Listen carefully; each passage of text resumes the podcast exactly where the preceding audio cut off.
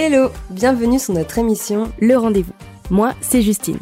Quand je ne traîne pas devant Grey's Anatomy un café à la main, j'aide les freelances à faire de leur histoire et leur expertise des contenus qui claquent et qui vendent. Moi, c'est Johanna, et quand je ne chante pas ou ne cherche pas de nouvelles recettes à cuisiner, j'accompagne les entrepreneuses à communiquer fièrement grâce à leur personnalité, tout en leur redonnant un boost de confiance en elles et leur business. Ensemble, on a fondé Let's Grow, le média pour les super humaines qui ont une entreprise. Parce qu'on est convaincu que derrière chaque entrepreneuse, il y a une personne qui se fait bien trop souvent passer en dernier quand elle devrait être sa priorité. Notre objectif Inspirer, partager, échanger afin de vous accompagner dans votre développement personnel et professionnel. Parce que le business, c'est bien, mais que la vie en dehors, c'est encore mieux. Installez-vous, faites comme chez vous, et c'est parti pour notre rendez-vous. Hello hello et bienvenue sur ce cinquième épisode du rendez-vous. On espère que vous allez bien en ce mardi 14 mars 2023 et on est trop heureuse de vous accueillir sur ce nouvel épisode. Aujourd'hui, on vous propose de réécouter un épisode initialement publié sur notre ancien podcast, mais qui prend encore plus son sens dans cette émission. Une discussion avec Marion Meyer, consultante en neuronutrition et experte en habitude, pour discuter de bien s'alimenter pour être bien dans son corps et dans sa tête. Marion est une de nos partenaires au sein de Let's Grove et on a l'honneur de l'accueillir avec nous le 1er avril pour notre tout premier atelier en présentiel à Cannes-sur-Mer pour faire le bilan de son premier trimestre et prendre des habitudes saines et durables. Pendant 4 heures, on se retrouve tout ensemble au corner, un café à Cannes-sur-Mer pour se rebooster, se motiver, créer du lien et se fixer de bonnes habitudes pour la suite de l'année. Vous avez toutes les informations sur l'atelier en description de cet épisode si ça vous tente. Je vous invite à vous poser avec une boisson chaude et de quoi grignoter, vos meilleurs écouteurs et votre carnet préféré pour prendre des notes. Je n'en dis pas plus et je vous laisse avec cette discussion. Bonne écoute Salut Marion Salut Johanna Tu vas bien? Bah très bien, merci. Du coup, est-ce que tu peux te présenter pour les personnes qui nous écoutent? Oui, bien sûr. Donc, je m'appelle Marion, j'ai 29 ans, j'habite euh, près de Nice sur la côte d'Azur. Et actuellement, donc, je suis entrepreneur, j'ai lancé mon entreprise il y a un an maintenant. Je suis consultante en neuronutrition. Donc, j'accompagne les personnes à se créer des habitudes durables. Euh, le but, c'est vraiment d'avoir une hygiène de vie qui vienne euh, ben, te soutenir dans la réalisation de tes projets, qu'ils soient pro ou perso. Ok, trop cool. C'est hyper intéressant comme sujet. C'est d'ailleurs pour ça que tu es là aujourd'hui. Oui, j'aime trop parler de tout ça, donc je suis trop contente. Bah, Moi aussi, j'adore parler de tout ça, donc ça va être trop bien. Euh, du coup, est-ce que tu as fait tes petits devoirs? Oui, j'ai mes cinq petites anecdotes. Trop bien. Oui, donc j'ai mes petites cinq, cinq anecdotes. Euh, bon, n'importe quel ordre. Je vais commencer peut-être pour les plus euh, simple. J'ai fait en sorte que ce soit vraiment des trucs qui me représentent pour que les gens puissent me situer. C'est ça, c'est le but.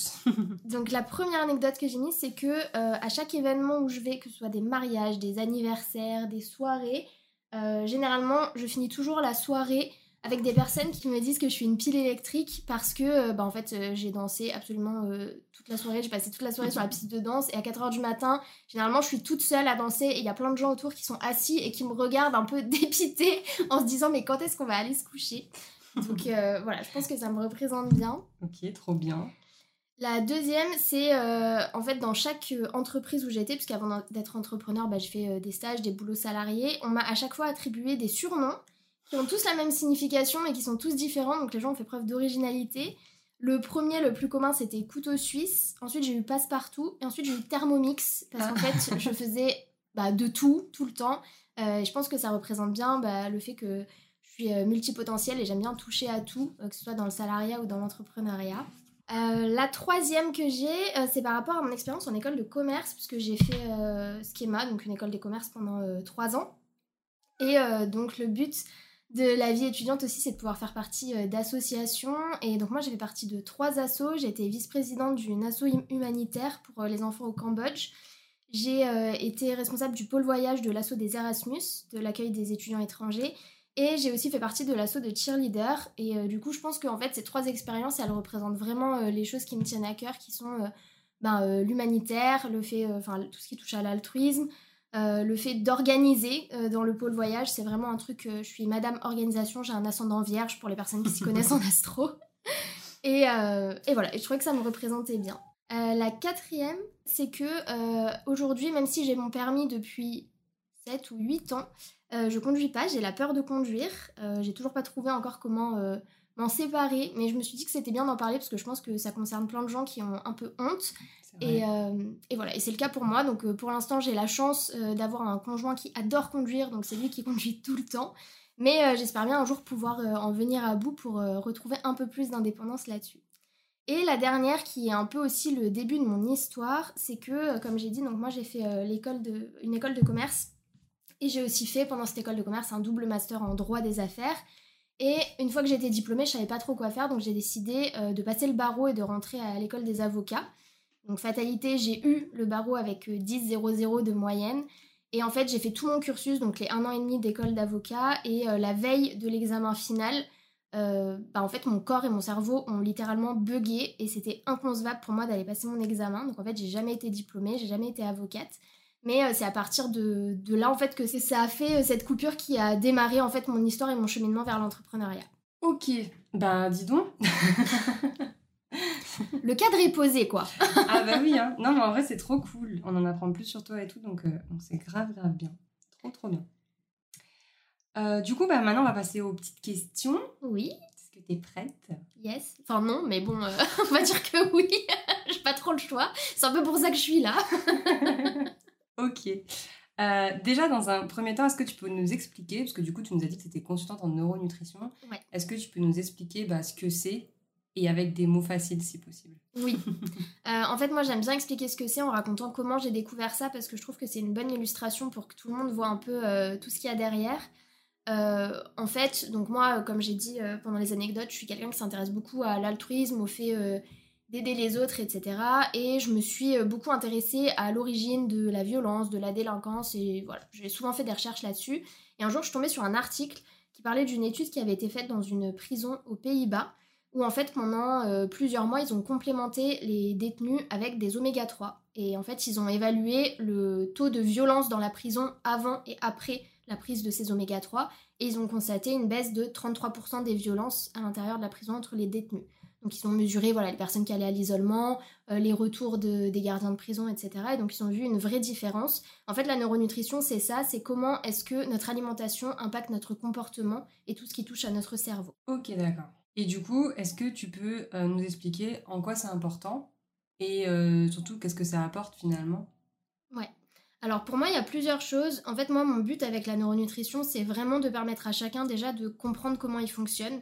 Euh, parce que pour moi, la neuronutrition, en premier lieu, c'est s'observer, c'est-à-dire voir en fait, selon notre hygiène de vie, donc dans la neuronutrition, c'est majoritairement de la nutrition, mais bon, il y a toutes les, bases d'hygiène de vie, peut-être qu'on en parlera, mais en gros, comment est-ce que euh, quand on se nourrit au quotidien, comment est-ce que ça impacte notre humeur, euh, notre comportement, notre concentration, notre motivation, vraiment en fait quel impact ça a sur nous au niveau mental, parce que physiquement c'est un truc qu'on a l'habitude un peu de voir, on voit quand on a mal au ventre, quand on est mmh. plus fatigué, etc.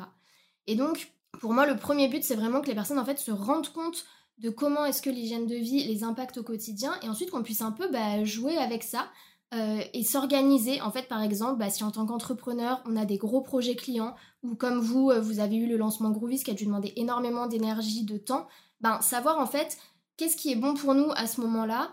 Euh, remarquer que quand on mange tel ou tel aliment ou de telle façon, ben, on va être un peu plus la tête en l'air ou avoir moins de clarté d'esprit. Et là, l'idée, c'est vraiment qu'on sache, ok, en fait, je sais que si je veux donner le meilleur de moi-même, mon hygiène de vie, il vaut mieux qu'elle soit comme ça, comme ça, comme ça. En sachant qu'il n'y a pas de règle universelle, que ça dépend de chacun. Et c'est tout le but de la neuronutrition, c'est de comprendre en fait pour chaque personne comment est-ce que ça fonctionne et qu'est-ce qui peut être ressource pour nous au quotidien.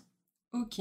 Ouais, du coup, en fait, c'est hyper, euh, hyper bénéfique de savoir euh, tout ça finalement parce que ça nous permet de capter à quel, en fonction du moment dans lequel on est, comment s'alimenter, etc. pour le vivre au mieux en fait. Ouais, en fait, j'ai l'habitude de donner l'exemple qu'on prend jamais des bonnes décisions quand euh, on est bourré à une soirée et tout le monde le sait, mais personne ne se rend compte qu'on prend jamais les bonnes décisions quand ça fait 2-3 jours qu'on a la flemme de cuisiner et qu'on mange des fast-food, ou quand ça fait 2-3 jours qu'on ne mange pas parce qu'on n'a pas le temps.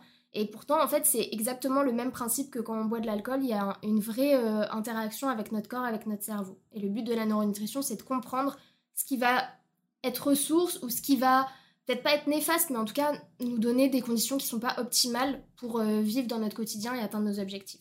Ok, ouais, ouais, je comprends mieux du coup. Et du coup, comment ça, on peut l'appliquer en tant qu'entrepreneur finalement? Et en quoi euh, ça peut nous être bénéfique en tant que nous, entrepreneurs?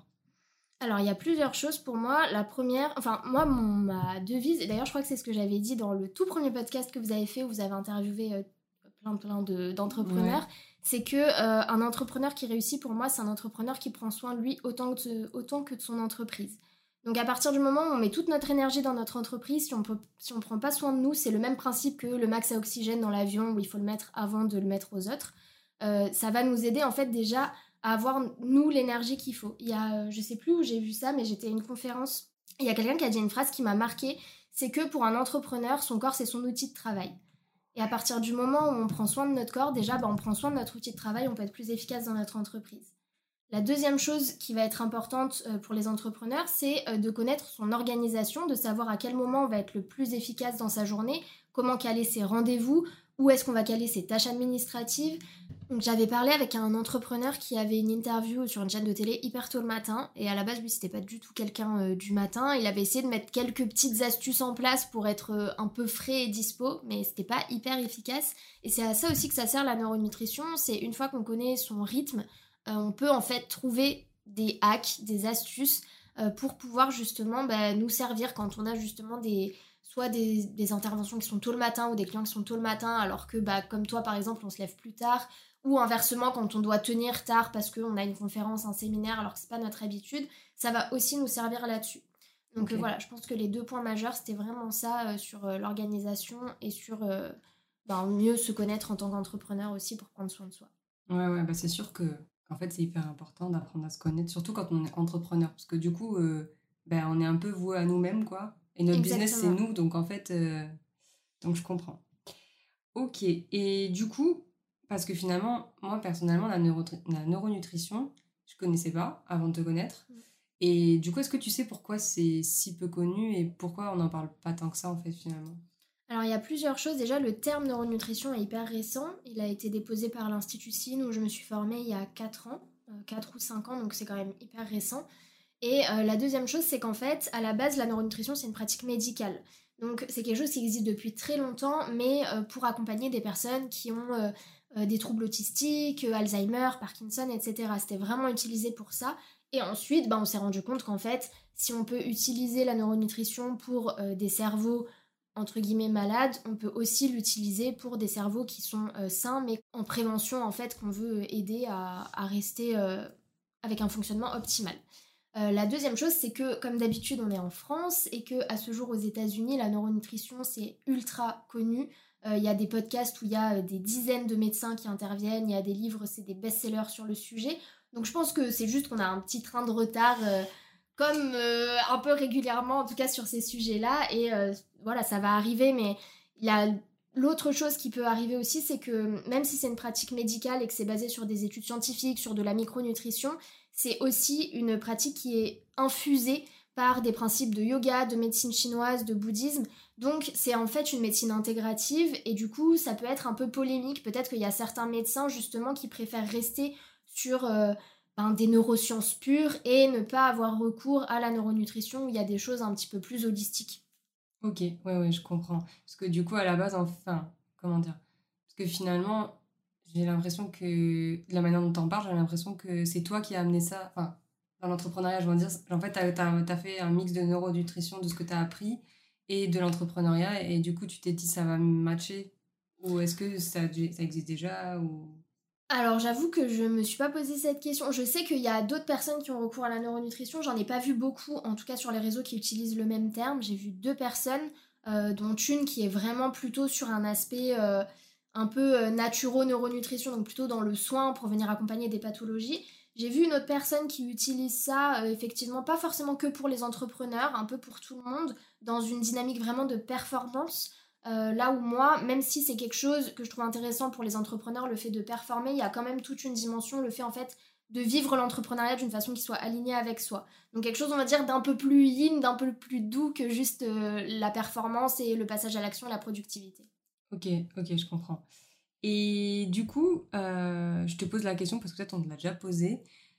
C'est quoi la différence entre, les, entre ce que tu fais toi et les métiers de la nutrition ou même la naturopathie Ouais. Finalement? Alors, c'est hyper important comme question. Euh, la naturopathie, c'est vraiment une médecine complémentaire. Donc, on va être, même s'il y a toute une dimension de prévention dans la naturopathie, déjà, il y a aussi toute une dimension de soins.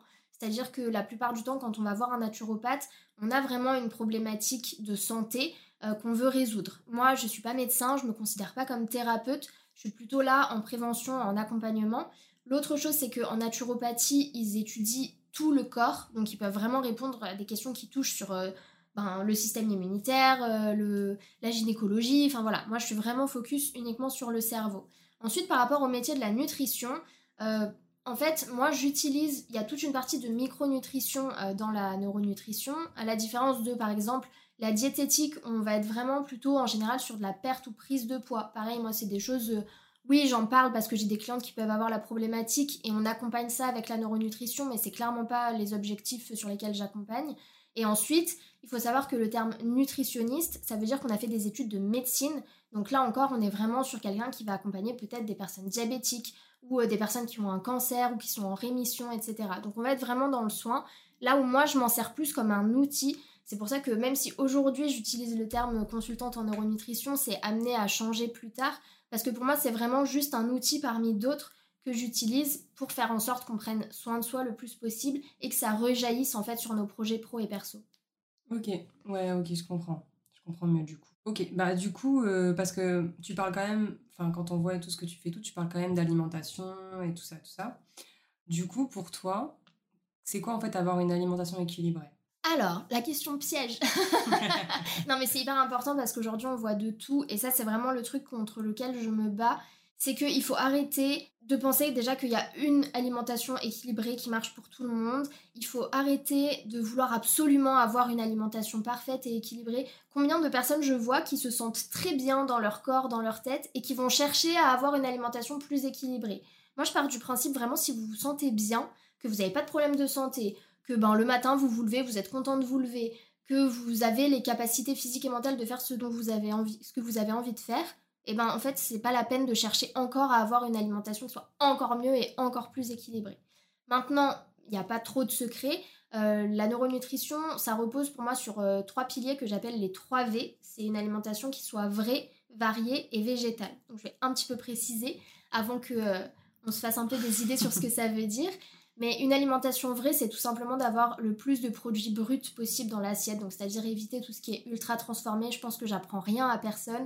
On sait aujourd'hui que les produits ultra transformés, euh, les plats tout préparés, c'est riche en sel, riche en sucre, riche en gras, et qu'il faut au maximum éviter, sans parler des additifs, des colorants, etc. Donc une alimentation la plus brute possible, ça veut pas dire qu'il faut absolument euh, acheter euh, tous ces fruits et légumes chez le primeur et passer des heures en cuisine. Moi, je suis quelqu'un, même si je suis dans la neuronutrition, je ne suis pas du tout fan de cuisine, je n'apprécie pas particulièrement de cuisiner. Donc, je vais acheter par exemple, des fois pour aller plus vite, des légumes surgelés, mais vraiment euh, sans additifs, sans rien, juste euh, voilà des légumes prédécoupés surgelés ou ce genre de choses. Ensuite, une alimentation qui soit variée, parce que ça aussi, je le vois beaucoup de personnes qui me disent oui, euh, moi j'ai une alimentation équilibrée parce que tous les jours je mange en gros poulet, riz, haricots verts par exemple. Sauf que, en fait, une alimentation équilibrée, c'est une alimentation où il y a vraiment de tout. C'est-à-dire que oui, il peut y avoir de la viande, du poisson. Il faut aussi qu'il y ait, par exemple, des légumineuses, donc tout ce qui est lentilles, euh, pois, haricots. Des légumes, mais pas toujours les mêmes. Essayez de suivre la saisonnalité parce que les fruits et légumes qui poussent à un certain moment de l'année, c'est pas pour rien non plus. Et surtout, des choses qu'on oublie, c'est tout ce qui va être euh, les oméga 3, donc tout ce qui va être les oléagineux, les amandes, les noisettes, les noix, euh, les huiles végétales où on a tendance aujourd'hui à n'utiliser que euh, de l'huile de tournesol ou de l'huile d'olive alors qu'il y a plein d'autres huiles hyper intéressantes qui existent. Enfin voilà, le but c'est vraiment d'avoir un peu de tout tout le temps dans l'assiette et pas de manger à chaque fois la même chose ou les mêmes catégories d'aliments. Et le troisième V, donc végétal, ça veut pas dire qu'il faut être vegan ou végétarien, simplement qu'il faut absolument ajouter des éléments végétaux dans l'assiette. Là encore, c'est pas possible d'avoir juste des assiettes où on a euh, une viande, un poisson, et euh, un petit peu de riz ou un petit peu de pâte. Il faut qu'il y ait des légumes, il faut qu'il y ait euh, des graines, il faut qu'il y ait des oléagineux, il faut qu'il y ait des légumineuses, bref, tout ce qui vient du végétal, parce que c'est là aussi qu'on va retrouver des nutriments qui sont hyper intéressants et dont on manque cruellement aujourd'hui. Il faut savoir que si on dit que l'alimentation végétarienne est bénéfique pour l'organisme, c'est pas uniquement, ou en tout cas pas majoritairement, parce qu'il n'y a pas de viande dedans. C'est surtout parce qu'il y a plus de végétaux dedans. Et c'est ça qui est important. Ok, ouais, ouais, mais du coup, euh, du coup ben, ça amène sur, la, sur une des questions suivantes. Euh, en fait, on entend beaucoup de personnes voilà, qui disent euh, vegan, c'est sain, c'est healthy, manger pas de féculents le soir, tout ça, tout ça. Qu'est-ce que tu leur dirais à ces gens-là? J'aime bien ce genre d'idées reçues. Alors, il y a plusieurs choses. En fait, déjà sur les régimes véganes et végétariens, moi j'avais enregistré un podcast avec une personne qui a fait un DU là-dedans. Donc aujourd'hui, c'est totalement possible d'avoir une alimentation végane ou végétarienne qui soit saine, c'est-à-dire qui soit bonne pour notre santé, à plusieurs conditions. c'est-à-dire qu'il y a plein de choses à respecter, il faut se renseigner, se faire accompagner soit par son médecin, soit par une naturopathe, une nutritionniste que vous voulez. Donc je vais pas dire que euh, une alimentation végane c'est problématique, simplement il faut vraiment qu'elle soit adaptée et qu'il y ait une complémentation aussi euh, sur certains nutriments. Maintenant sur toutes les idées reçues qu'on a de euh, il faut éviter les féculents le soir, il faut pas manger beaucoup de glucides, il faut manger des protéines ou du jambon blanc l'après-midi, bref tout ça. C'est des choses contre lesquelles je me bats un peu tout le temps, euh, tout simplement parce que la neuronutrition, comme je l'ai dit, c'est aussi basé sur les neurosciences, c'est-à-dire qu'on va venir étudier en fait ce qui se passe au niveau chimique dans notre cerveau avec des petits messagers qui s'appellent des neurotransmetteurs. Donc c'est littéralement des ouais, des messagers qui viennent envoyer un message ah tiens là on va être motivé, là on va être concentré, là on va être serein, etc. dans notre cerveau. Et ces neurotransmetteurs, pour fonctionner correctement, ils ont besoin effectivement de certaines choses. Ils ont besoin notamment de protéines le matin. Je ne sais pas si après tu vas venir sur euh, des idées de, repas ou si tu veux que j'aborde le sujet. tu peux aborder le sujet. Donc il faut avoir des protéines le matin. Donc ça peut être des protéines végétales ou animales, notamment avec euh, des œufs ou euh, du poisson s'il y en a qui sont de manger du poisson le matin ou des beurres d'oléagineux, etc. Il faut aussi le matin avoir des oméga 3 qu'on va retrouver là encore ben, soit dans l'avocat, soit dans les oléagineux, soit dans certaines huiles végétales. C'est important parce que c'est ça qui va venir booster en fait notre dopamine, qui est le neurotransmetteur qui vient nous éveiller, nous permettre d'être concentrés, nous permettre de passer à l'action.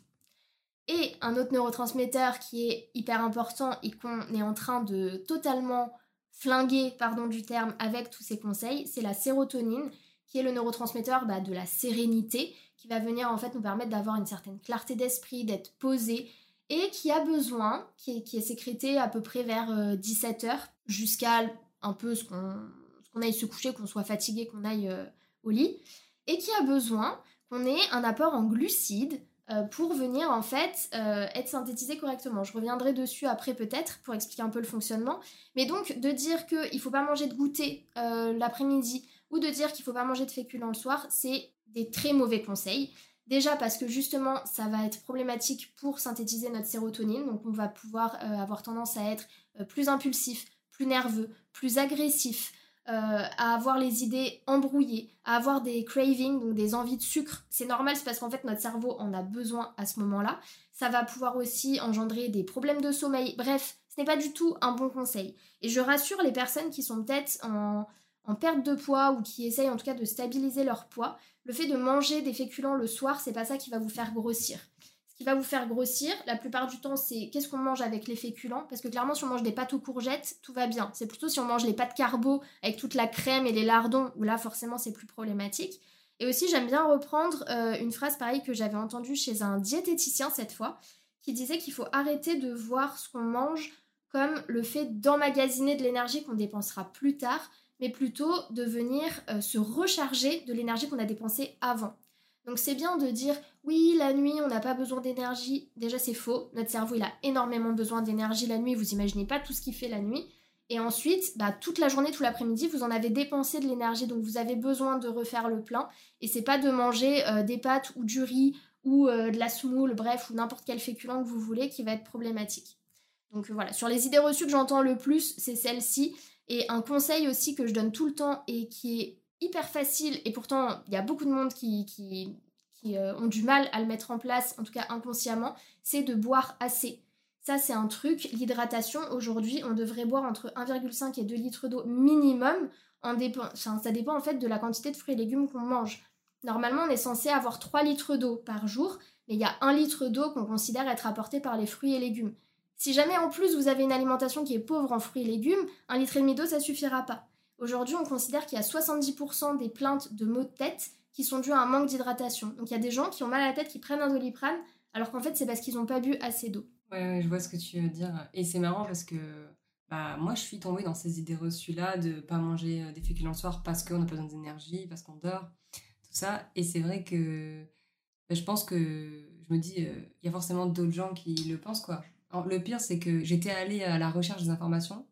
Alors, euh, bon, moi, j'ai entamé une perte de poids, mais un peu en solo, on va dire.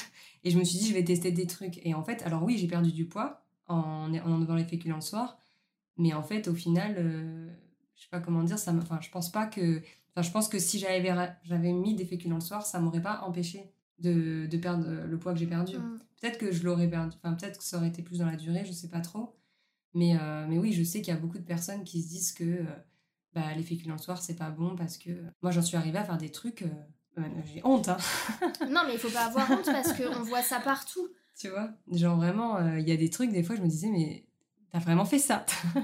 tu vois enfin genre c'est mais parce qu'en fait euh, c'est ce qu'on disait avant et, euh, et je trouve qu'aujourd'hui euh, de plus en plus de personnes euh, comme toi euh, vont à l'encontre de ces idées reçues et du coup de plus en plus les personnes qui veulent potentiellement perdre du poids bah en fait évitent ce genre de choses. Enfin je sais pas comment te Mhm. dire tu vois. Du coup au final je trouve que c'est hyper important de un peu remettre les, les points sur les i et les barres sur les t comme on dit. Euh, parce que euh, bah parce qu'en fait euh, surtout toi qui travailles aussi avec le lien avec le cerveau et tout du coup voilà enfin tu le sais qu'il y a des études et tout qui prouvent que enfin tu vois je sais que tu t'appuies beaucoup sur des études et tout ça. Bah, hy- hyper intéressant de voir que bah, en fait c'est prouvé Ouais. tu vois tu dis pas ça juste pour dire ça quoi Ouais, non, c'est sûr. De toute façon, moi, je le vérifie toujours. Après, un truc qui est intéressant à comprendre, par exemple, euh, par rapport aux études qui ont été faites, c'est qu'ils ont étudié le lait maternel, donc euh, de maman qui a allaité. Et ils ont vu qu'en fait, le lait maternel n'avait pas la même composition le matin et le soir. ah oui Ce qui montre, et donc c'était en lien, là je vais pas utiliser les mots un peu barbares, mais en gros, euh, ce que je vous disais pour le matin avec la dopamine, c'est ce qu'on retrouvait dans le lait maternel le matin, et ce qu'on retrouvait comme besoin pour la sérotonine, c'était ce qu'on retrouvait le soir dans le lait maternel. Donc c'est vraiment un truc, oui, éprouvé. Après, je pense que par rapport à ce que toi t'as vécu, et euh, moi aussi, hein, pendant un moment où je faisais notamment beaucoup de fitness, j'avais certaines idées reçues, etc. Je pense que c'est aussi parce qu'on a eu une période euh, avant le Covid, pendant 4-5 ans, où tout ce qui était euh, moi, j'ai l'impression, en tout cas, le milieu du fitness, les compètes de bodybuilding, c'était quelque chose d'extrêmement consommé sur les réseaux sociaux. On voyait beaucoup de personnes qui étaient en période dite de sèche, où là, du coup, ils supprimaient tous les féculents, etc. Et donc, il y a certaines personnes qui expliquaient que c'était très particulier, que c'était lié à un concours, mais il y a d'autres personnes connues sur les réseaux qui ne faisaient pas cette distinction, et du coup, les personnes qui les suivaient se disent, bah ok, moi, je veux le même corps que cette personne, je vais faire la même chose. Et euh, c'est important ce que tu disais, le fait quand on veut perdre du poids de se faire accompagner, euh, soit par un coach sportif, soit par euh, une diététicienne, etc. C'est un truc moi que je recommande. Euh, moi, c'est pas un truc euh, sur lequel j'accompagne, mais je pense que c'est important aussi justement pour avoir les bonnes infos et surtout avoir un truc qui soit adapté à soi. Là encore, je regardais les contenus bah, d'une personne qui accompagne sur la perte de poids qui disait qu'il y a énormément de personnes qui ne perdent pas de poids parce qu'elles ne mangent pas assez et Ouais, qu'en fait leur vrai, ça. métabolisme est HS. Donc c'est important de ne pas essayer de faire les choses tout seul. Je sais qu'aujourd'hui avec Internet, avec les livres, avec YouTube, on a l'impression que toute la connaissance est à portée de main et c'est vrai.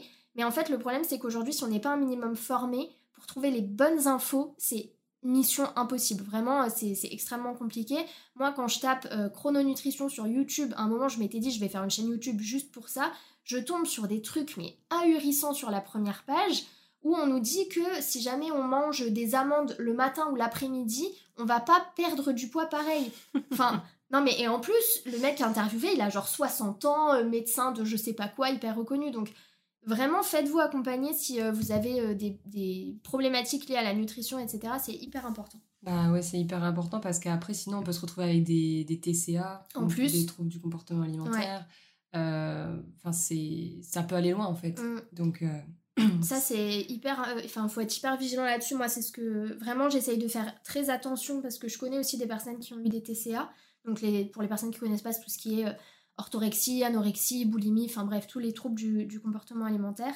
Et c'est pour ça que moi, à chaque fois que j'accompagne mes clientes, je leur dis qu'il n'y a pas de méthode universelle, qu'on va s'adapter à elles. Et surtout, un truc, c'est, j'aurais dû le dire dès le début, mais c'est super important, ne mangez pas des trucs que vous n'avez pas envie de manger en fait. Non mais parce que je vois trop de personnes qui sont là qui disent bon bah voilà je vais mettre ça dans mon assiette, bon j'aime pas trop. Alors en fait manger ça commence avec les yeux et genre c'est pas euh, une expression c'est à dire que littéralement votre cerveau le premier message qu'il reçoit c'est avec vos sens autres que le goût puisque avant de manger vous voyez, vous sentez, vous entendez etc. Et donc si jamais déjà vous envoyez le message à votre cerveau que vous êtes dégoûté ou que vous êtes frustré avant de manger c'est contre-productif. Il y a plein d'aliments qui existent. Quand on vous dit de manger des légumes, si vous n'aimez pas les choux de Bruxelles, mais il y a plein d'autres choses qui existent. C'est pas la peine de manger des trucs qu'on n'a pas envie de manger. Ouais, mais ça aussi, je pense que ça vient aussi du fait que, en fait, il y a des personnes qui se disent que euh, tel euh, aliment va apporter ça. Et du coup, il y a d'autres aliments qui vont pas apporter la même chose. Enfin, tu vois ce que je veux dire? Et du coup, au final, c'est un cercle. euh, Tu Ouais. t'en sors jamais, quoi. Ouais, je suis d'accord. Et c'est le problème avec la micronutrition. La micronutrition, c'est l'étude de- des nutriments, vraiment des micronutriments, donc les vitamines, les minéraux. Et ça, c'est un truc où moi, j'ai toujours essayé de de pas tomber là-dedans, c'est-à-dire de pas conseiller un aliment pour un minéral ou une vitamine. Parce que, en fait, à partir du moment où on mange varié, il y aura de tout. Euh, Il y aura tout ce dont on a besoin. Donc, c'est pour ça que je fais pas de contenu sur euh, ben, dans le poivron, il y a la vitamine C, dans tel truc, il y a un autre minéral, parce que après, on tombe vraiment dans un truc où, au lieu de compter ses calories, on va compter ses micronutriments dans l'assiette, et c'est pas du tout intéressant de faire Dans ça. les épinards, il y a du fer.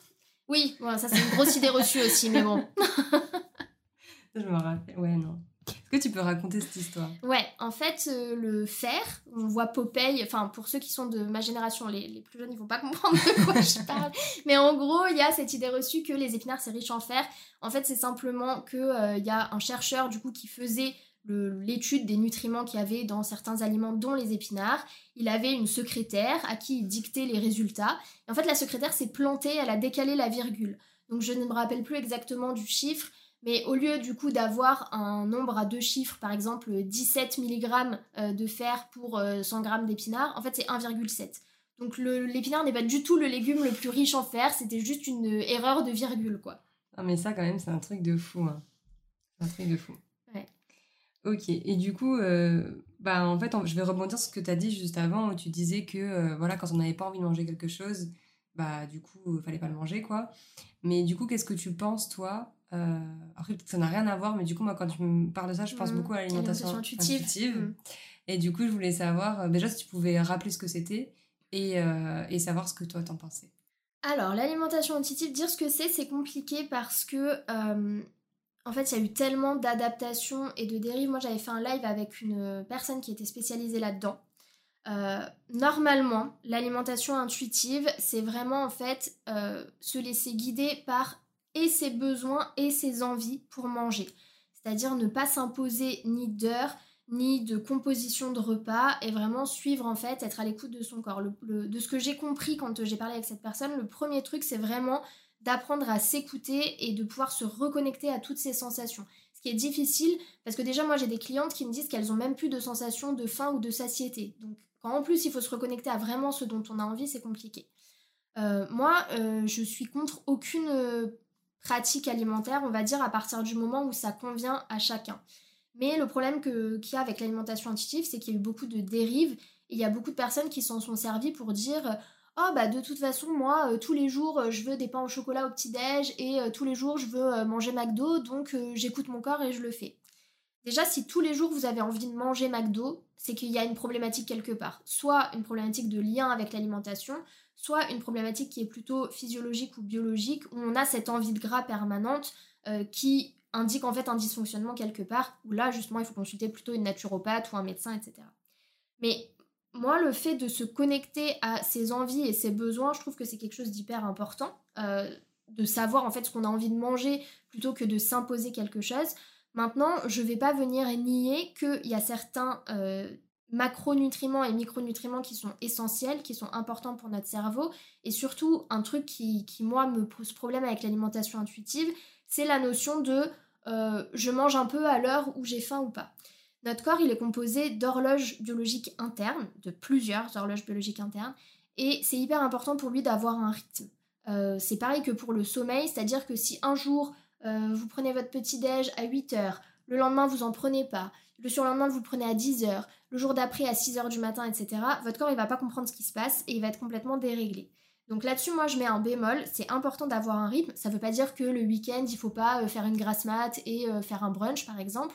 Mais c'est important au maximum, en tout cas, d'avoir des horaires assez réguliers. C'est pas à la minute, mais euh, voilà, de ne pas être en dents de comme ça. Donc, moi, je pense que c'est pareil que pour le reste, pour l'alimentation intuitive, il faut se faire accompagner par quelqu'un qui est vraiment euh, formée là-dedans. Si tu veux, je mettrai le nom de la personne que j'avais reçue s'il y a des personnes intéressées dans les notes du podcast. Ça. De toute façon, oui, on mettra tout dans les notes. Voilà, mais vraiment aller chercher quelqu'un qui, qui, est vraiment spécialisé là-dedans et pas juste quelqu'un qui dit Oh, moi, l'alimentation intuitive, ça a marché pour moi euh, pour telle telle raison. C'est en fait, c'est trop dangereux aujourd'hui de jouer avec sa santé via l'alimentation. Il faut vraiment aller vers des personnes qui savent de quoi elles parlent. Ok, et donc du coup, euh, toi, par rapport à ça, enfin, je veux dire, euh, je, crois qu'à un moment, tu as eu un débat euh, sur ton compte où tu parlais justement de l'alimentation intuitive. Mm. Et, et, du coup, je, je voulais savoir bah, par rapport à ce débat, parce que je crois que quand on avait discuté toutes les deux, tu m'avais dit en fait que, que tu étais hyper intriguée de savoir en fait, parce que du coup, pour toi, l'alimentation intuitive, voilà, ça suffisait pas de manger des McDo tous les jours pour, pour être OK, quoi. Du coup, euh, bah, par rapport à ça, en fait, qu'est-ce qu'il en est ressorti? Ouais, bah ça c'est le live du coup euh, dont je parlais donc avec l'auteur.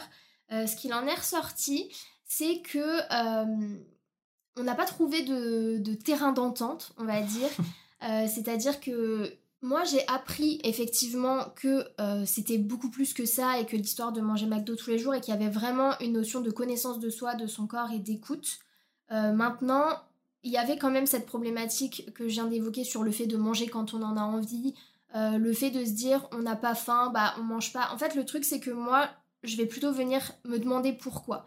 Parce que je pense pas que ce soit normal euh, que un jour on ait faim, un jour on n'ait pas faim, sauf si la veille on s'est fait une grosse raclette forcément, mais s'il n'y a pas de raison, ben c'est toujours pareil, notre corps il a, il a un cycle, il y a des hormones qui ont un cycle, et à partir du moment où elle fonctionne pas de la même façon tout le temps, c'est qu'il y a un petit quelque chose euh, à vérifier. Donc le débat, il a été instructif pour moi parce que euh, j'ai appris des choses et que j'ai pu voir vraiment la vision de quelqu'un. En plus, elle, elle est euh, chercheur, donc je sais plus si c'est en biologie, etc. Mais elle fait aussi des études sur le cerveau, donc ça m'a permis un peu de voir elle où était son curseur. Mais on n'a pas trouvé en fait de terrain d'entente. Disons que il n'y a pas eu de autant d'écoute dans les deux sens et que euh, voilà j'ai trouvé que c'était un peu rigide voilà j'ai trouvé que alors que c'est quelque chose de très intuitif moi j'ai trouvé ça rigide de dire un peu comme si c'était la seule solution euh, qui existait pour manger correctement donc c'est pas un truc moi sur lequel je vais me fier. Après je pense que ça doit correspondre à certaines personnes, je pense aussi que ça dépend de ton parcours de vie. Pareil si tu as eu des TCA, je pense que c'est extrêmement intéressant de te faire accompagner en alimentation intuitive. Mais je pense que c'est à une certaine période et que là encore, ça doit être utilisé comme un outil plutôt que mm. comme une philosophie de vie. Oui, d'accord, ok. Ok, je comprends. Oui, donc du coup, pour toi, finalement, l'alimentation intuitive, euh, c'est utile, mais plus comme outil que comme, euh, comme de manière générale. Quoi. Comme une vie, ouais. ouais, ouais. Mais tout pour moi, on hein, parle là-dedans. Hein. Toutes les, les, choses qu'on voit en alimentation, pour moi, ça correspond à certaines phases de vie, à certaines problématiques.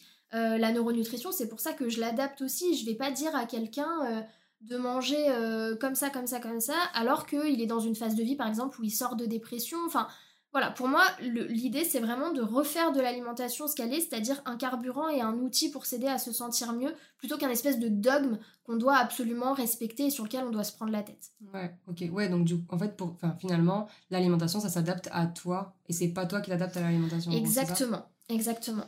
Ok, ouais, bah, c'est hyper intéressant ouais, parce que c'est vrai que bah, pour en revenir un peu à ce qu'on disait juste avant par rapport aux personnes qui perdent du poids et tout, souvent quand elles ont perdu du poids, bah, après derrière euh, elles ont peur de reprendre du poids. Du coup, elles continuent de manger euh, comme elles mangeaient entre mm. guillemets pendant leur perte de poids, mais du coup, au final, elles continuent de perdre du poids. Enfin, en fait, elles ont du mal à, bah, capter que ça y est. Genre, il faut juste euh, passer à peut-être un cran au-dessus pour essayer de stabiliser. Et je pense que c'est sur ça, là, sur la stabilisation aussi, où il faut continuer de se faire accompagner.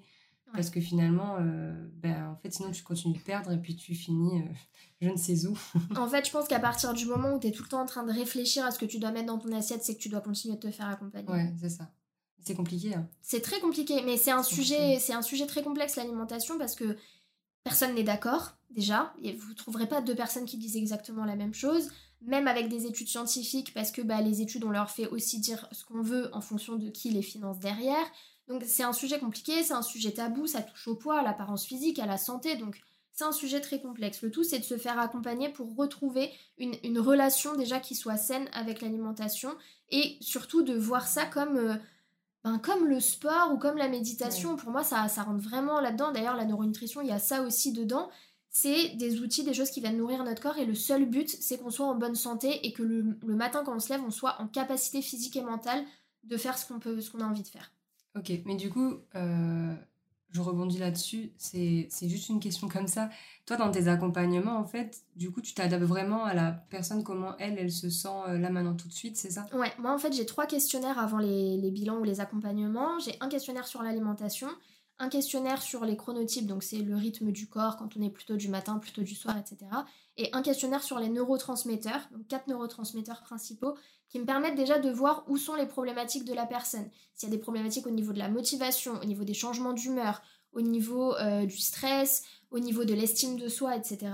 Donc ça me permet de faire vraiment le point à un instant T pour voir ce qui bloque ou ce qui bloque pas, parce qu'après j'ai des personnes des fois qui ont des scores euh, qui montrent que bah, c'est ok, elles ont juste envie d'optimiser leur alimentation pour une euh, situation particulière.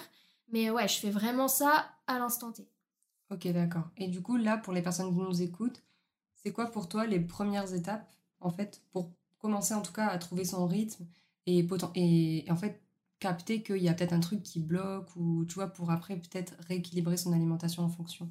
Pour moi, la première étape, et comme je disais, c'est le but de la neuronutrition, c'est de s'observer. C'est-à-dire vraiment, si vous êtes bien dans votre vie, ne vous prenez déjà pas la tête sur votre alimentation.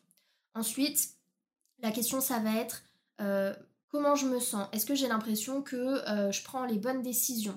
Est-ce que quand je me lève le matin, j'ai envie de me lever? Vraiment faire le point, peut-être ne serait-ce que sur 24 heures, sur ok comment allait ma journée? Est-ce que euh, je suis en train de tout le temps me disputer avec mes enfants ou avec euh, mon ou ma partenaire ou avec mes collègues alors qu'en fait il n'y a rien et que je surréagis beaucoup?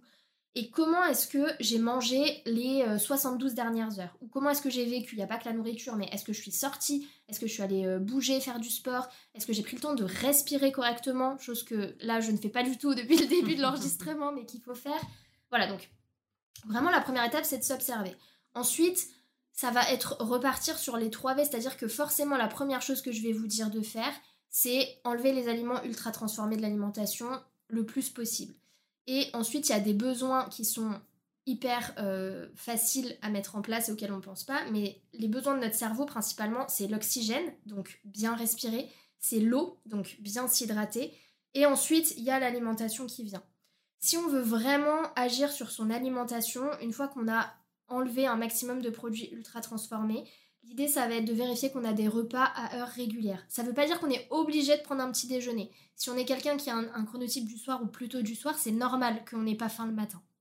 Mais par contre, notre premier repas de la journée, il faut des apports en protéines, il faut des apports en oméga 3 et il faut des apports en glucides. On va essayer d'avoir des glucides, ce qu'on appelle à index glycémique bas, donc c'est-à-dire euh, les céréales complètes ou les fruits entiers mais en tout cas, voilà, d'avoir un petit déjeuner qui soit composé euh, là de, ça et pas d'avoir euh, les céréales industrielles, euh, etc. Après, la deuxième chose qu'on peut mettre en place, c'est veiller dans la deuxième partie de la journée, notamment si on se sent nerveux, impulsif ou qu'on a du mal à dormir, d'avoir une collation si on a faim l'après-midi, c'est toujours pareil, faut pas se forcer. Par contre, si vous avez un creux à 4h30, 5h, mais ne vous, ne vous frustrez pas. Il faut manger quand même. Voilà, ne vous frustrez pas en vous disant non, c'est bon à 7h30, mais là, vous avez faim, vous, avez, vous sentez que vous avez envie, même si c'est pas de la faim, vous avez cette envie de sucre, ça veut forcément dire quelque chose, ça vient pas de nulle part.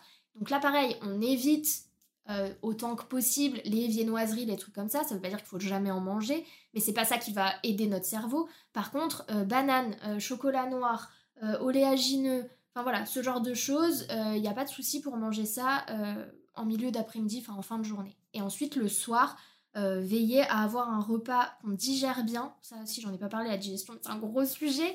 Mais, euh, et avec euh, un peu de féculents, avec des légumes et avec éventuellement une protéine, mais essayer d'éviter tout ce qui est viande rouge ou vraiment forte dose de protéines le soir. Ça, c'est les premiers trucs qu'on peut faire. Mais vraiment, j'en ai pas parlé, mais la digestion, c'est important. C'est pareil, c'est dans l'observation. Si vous voyez que vous êtes ballonné, demandez-vous d'où ça vient. Et là encore, vous pouvez vous faire accompagner si vous trouvez pas la source. Ça peut venir de plein de choses. Ça peut venir du fait que vous mangez euh, le fruit euh, au même moment que le repas, ça peut venir du fait que vous digérez pas les produits laitiers alors que vous continuez d'en manger, enfin ça peut, ça peut venir de plein plein de choses. Mais là par contre on peut se faire accompagner aussi par euh, les médecins, les naturopathes, etc. pour voir d'où ça vient. D'accord, ok. Très bien, mais du coup, oui, bah, si on parle de digestion, parce que je me souviens la première fois qu'on avait parlé, toi et moi, moi, ça m'avait hyper intéressé ce que tu faisais, surtout parce que moi, je suis quelqu'un qui suis... Enfin, en tout cas, j'ai des tendances de stress et tout ça. Et du coup, souvent, ça s'applique directement sur l'estomac. Mmh.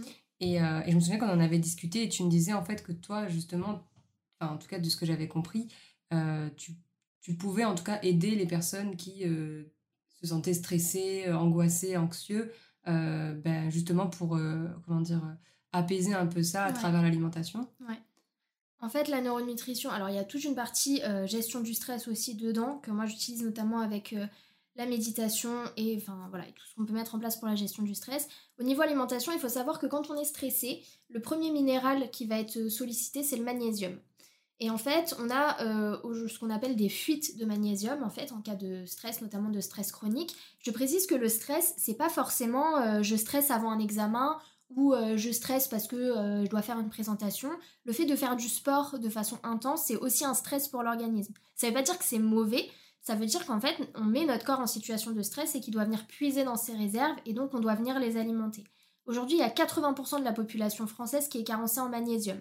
Donc forcément, pour le stress, c'est un petit peu compliqué, sachant qu'on manque tous de ce minéral. Moi, c'est un minéral que je recommande très très très souvent en consultation. C'est le seul, euh, avec la vitamine D, c'est les seules choses que je recommande en termes de complémentation euh, dans, mes, bilans.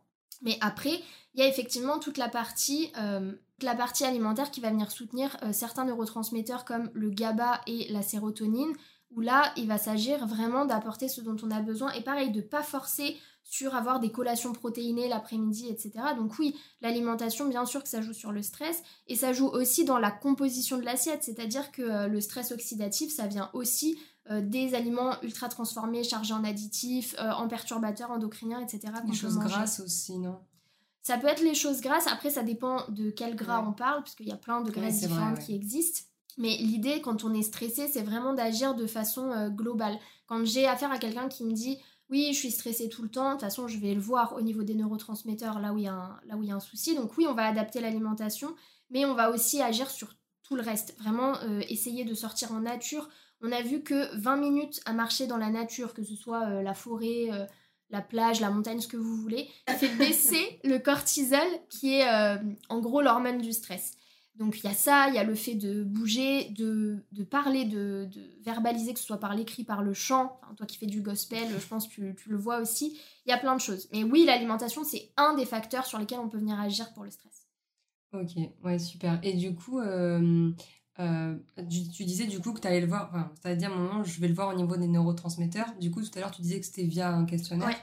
Mais du coup, comment ça se passe pour ça, par exemple? Comment tu fais exactement? Enfin, c'est un questionnaire qui existe déjà Oui, ouais, c'est euh, le DNSM que j'utilise, où en fait, on vient poser des questions euh, aux personnes qui répondent. Et en fait, après, j'ai des scores pour ah chaque neurotransmetteur. Et du coup, tu sais euh, s'il y a plus ou moins de failles en fonction voilà. de... Voilà. Après, c'est un truc, moi, tous mes questionnaires que je fais, je fais toujours attention à ne pas juste regarder le score et à venir regarder pourquoi il y a ce score et à venir ensuite demander des précisions à la personne. Parce que c'est des questions, euh, c'est pas des questions fermées, c'est des questions où on demande un niveau de 0 euh, à 3. Donc la question peut être interprétée parfois de certaines façons, donc je viens quand même m'assurer que, voilà, que ça correspond, que ça matche euh, avec ce que le score dit. Mais oui, ça me permet quand même déjà d'avoir un aperçu et de voir là où il peut y avoir des déséquilibres à rétablir. Et en général, ça correspond avec ce que la personne me dit en début de consultation, où elle me dit, bah voilà, moi je me sens comme mm. ci, comme ça, j'ai telle problématique en ce moment. Et du coup, ouais, ça, ça match tout de suite. Ouais. C'est marrant parce que ça, tu vois, tout ce qui est neurotransmetteur et tout, moi, ces genres de choses, euh, j'avais jamais entendu parler, tu vois. Bah, c'est un peu. Euh, enfin, moi, ça m'étonne pas parce que c'est quand même un truc hyper. Euh, comment dire Enfin, mis à part si t'as fait de la bio ou tu vois, c'est. Enfin, je me dis, c'est pas les trucs qu'on apprend en primaire, tu vois, c'est normal, quoi. Ça reste des trucs sur lesquels, bah il faut se former, faire des études, voilà, c'est ça, ça m'étonne pas. Après, c'est important. Après, en vrai, on en entend parler parce que on entend beaucoup parler de ce qu'on appelle les hormones du bonheur. Bah, en gros, c'est ça. Hein. C'est la dopamine, c'est la sérotonine. Bon, dedans, ils mettent aussi euh, les endorphines et euh, je sais plus la quatrième qu'ils mettent. Mais en gros, c'est ça, en fait, c'est nos neurotransmetteurs. Donc, on en entend parler. Mais sous d'autres noms, voilà, en fait. Sous forme un peu plus simplifiée, ce qui est normal parce que, ben, au bout d'un moment, on va pas tous lire des articles hyper complexes sur ce genre de choses. Oui, oui. Non, mais c'est sûr, ouais, je, je comprends. Mais euh, ouais, non, franchement, c'est hyper intéressant.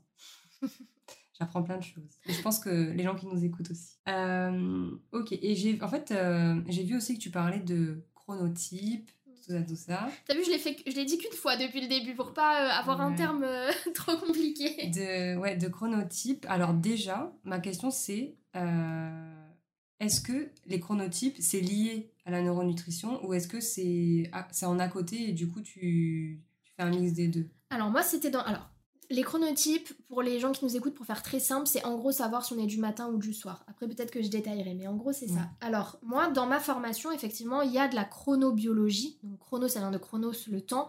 Donc en fait, c'est ce que je disais tout à l'heure avec ce qu'on a vu dans le lait maternel, c'est les nutriments qu'on va avoir tout au long de la journée. Donc oui, moi le questionnaire des chronotypes et l'étude des chronotypes, ça faisait partie de ma formation en neuronutrition. D'accord, ok, très bien. Oui, donc du coup c'est lié en fait. Ouais. Ok. Et ben du coup, euh, la prochaine question c'est, est-ce que tu peux nous expliquer du coup ce que c'est le chronotype? Et surtout, euh, ben, en fait, en quoi ça consiste, en quoi c'est important?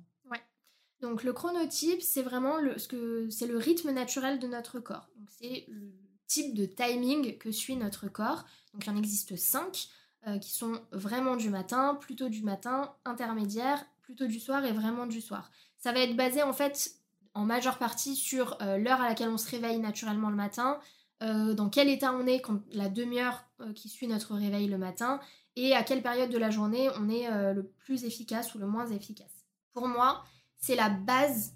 C'est la base de tout ce que je fais en neuronutrition. J'en parle tout le temps dans tous mes ateliers. Je fais le test des chronotypes à chaque consultation parce qu'on ne peut pas savoir comment manger dans sa journée si on ne connaît pas son chronotype.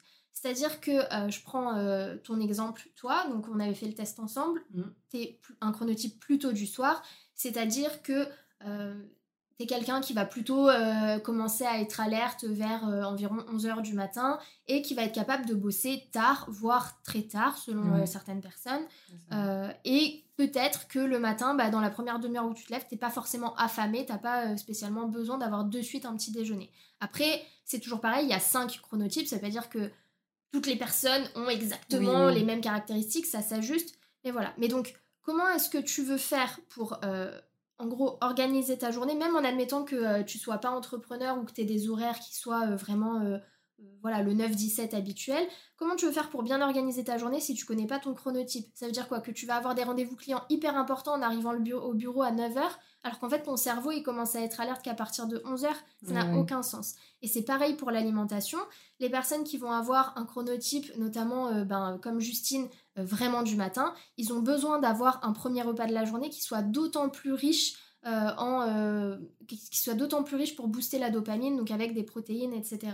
Et en fait, moi, je fais tout le temps ça parce que déjà, ça permet de déculpabiliser les gens. Aujourd'hui, il y a plein de gens qui sont là et qui se disent oui, telle personne, j'ai l'impression qu'elle peut bosser non-stop euh, toute la journée, alors que moi, à partir de 13h, c'est fini. Ou alors l'inverse. Ou euh, des personnes qui disent, euh, même euh, quand on travaille euh, par exemple en, en équipe, il y a peut-être des entrepreneurs qui nous écoutent qui, qui ont des associés ou des équipes. Oui, je comprends pas, euh, telle personne, elle arrive à bosser euh, euh, jusqu'à 23h, alors que moi, à 18h, j'ai besoin de couper. Et en fait, c'est hyper important de comprendre qu'il n'y a pas un seul modèle. Aujourd'hui, la raison pour laquelle euh, on a la société qui fonctionne avec ce modèle un peu euh, communément appelé 9-17, bon, déjà, c'est parce que effectivement, on vit la journée et on dort la nuit. Donc pour, on va dire économiquement, tout le système économique, c'est logique. Mais c'est aussi parce qu'il y a 55% de la population qui sont comme moi et qui sont un chronotype intermédiaire, c'est-à-dire qui vont assez facilement s'adapter. Moi, c'est pas un problème si demain je dois me lever à 6h du mat pour prendre l'avion. Et c'est pas non plus un problème si demain je dois euh, travailler jusqu'à 22h ou, ou minuit parce qu'il y a une tâche importante Parce à toi, c'est finir. quoi ton chronotype Intermédiaire.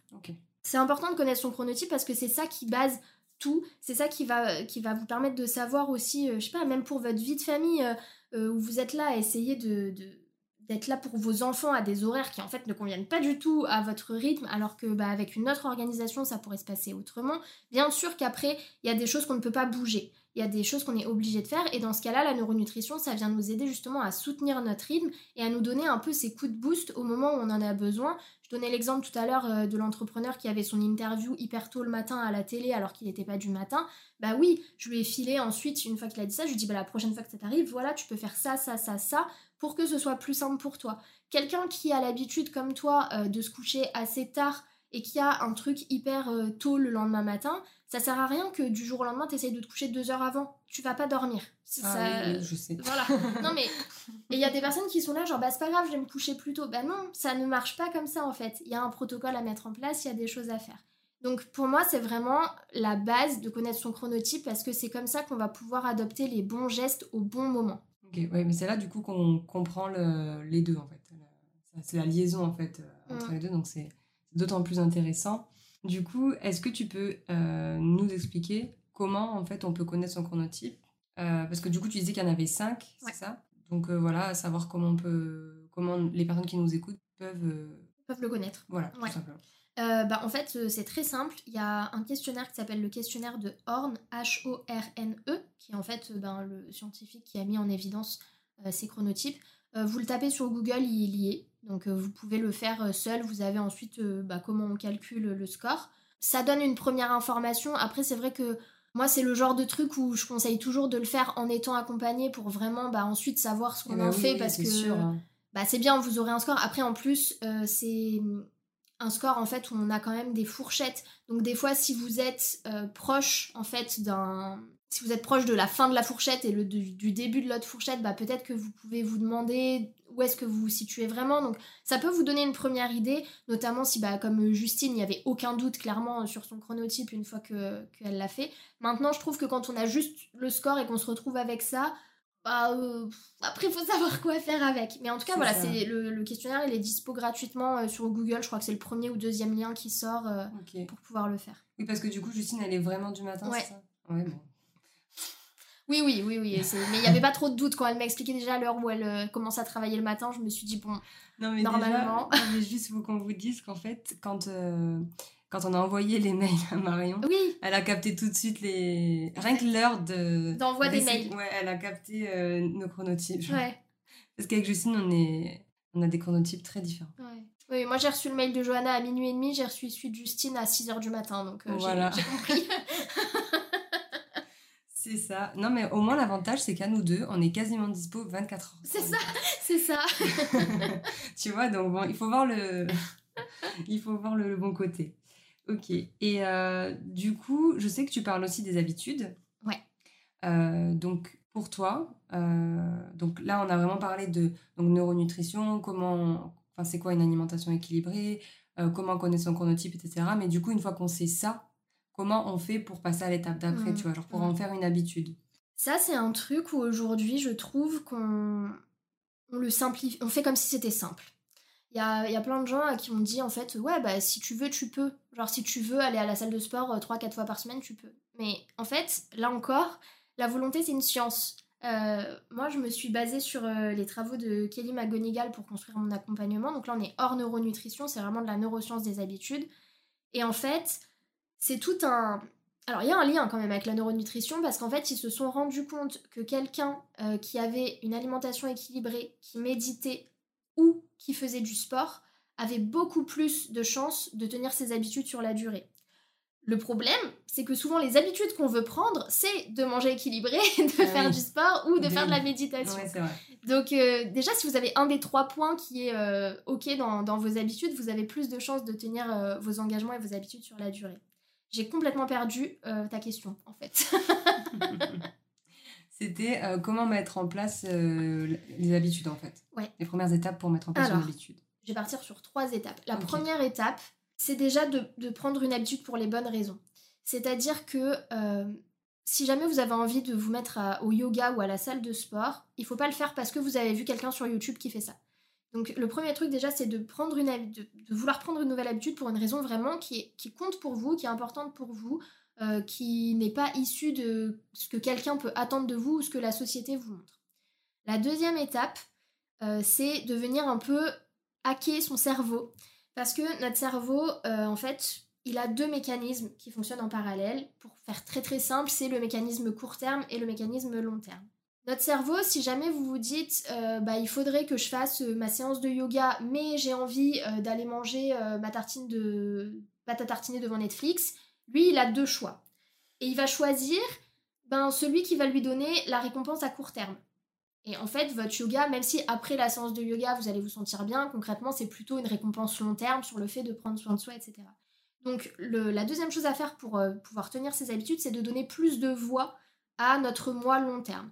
Donc, pour ça, il y a une étude qui a été faite et qui a fait ses preuves, mais en utilisant un casque des réalités virtuelles où on pouvait parler à son futur soi de 70 ans. Mais je ne pense pas que vous ayez tous un casque de réalité virtuelle qui vous permette de faire ça chez vous. Donc moi, ce que j'ai fait, c'est que pour mes clients, j'ai en fait une visualisation que j'ai créée où justement on vient s'adresser à notre futur soi. Sinon, vous pouvez le faire par écrit en écrivant une lettre et comme une discussion en fait avec votre moi de 70 ans par exemple. Ça va venir en fait euh, je ne sais pas s'il euh, y a des personnes qui sont familières avec le principe de la visualisation, de l'imagination, mais notre cerveau ne fait pas la différence entre ce qu'on visualise et ce qui est vrai. Et là, c'est pareil, c'est-à-dire que à partir du moment où notre cerveau, il aura conscience que ce qu'on fait, ça a un vrai impact, enfin la possibilité d'avoir un vrai impact sur le futur, ça va renforcer en fait euh, la voix qu'on va porter sur notre vision long terme. Et donc, ça va nous permettre de passer plus facilement sur des actions qui sont ressources pour nous deux. Et le, troisième, c'était, je vais partir sur ça parce que c'est hyper important, une chose à la fois. Ne mettez qu'une seule habitude en place à la fois, ne cherchez pas à vous faire une morning routine d'une heure avec de la méditation, de l'écriture, du machin, du truc, si en fait vous avez juste l'habitude le matin de vous lever, de vous habiller et de petit déjeuner. Ça ne fonctionnera pas. Donc vraiment une chose à la fois. Donc s'assurer que c'est important pour soi, euh, renforcer sa vision long terme et faire une chose à la fois. Je pense que c'est les premiers conseils que je peux donner. Ok, super. Et du coup, par rapport au faire une chose à la fois, mm. est-ce que tu peux donner un exemple? Oui, alors, euh, ça peut être plein de choses. C'est-à-dire là, par exemple, si vous voulez commencer euh, une routine le matin, parce que vous êtes quelqu'un qui est plutôt du matin, parce que si encore une fois vous êtes quelqu'un qui est vraiment du soir, ça n'a aucun intérêt de vous lever plus tôt.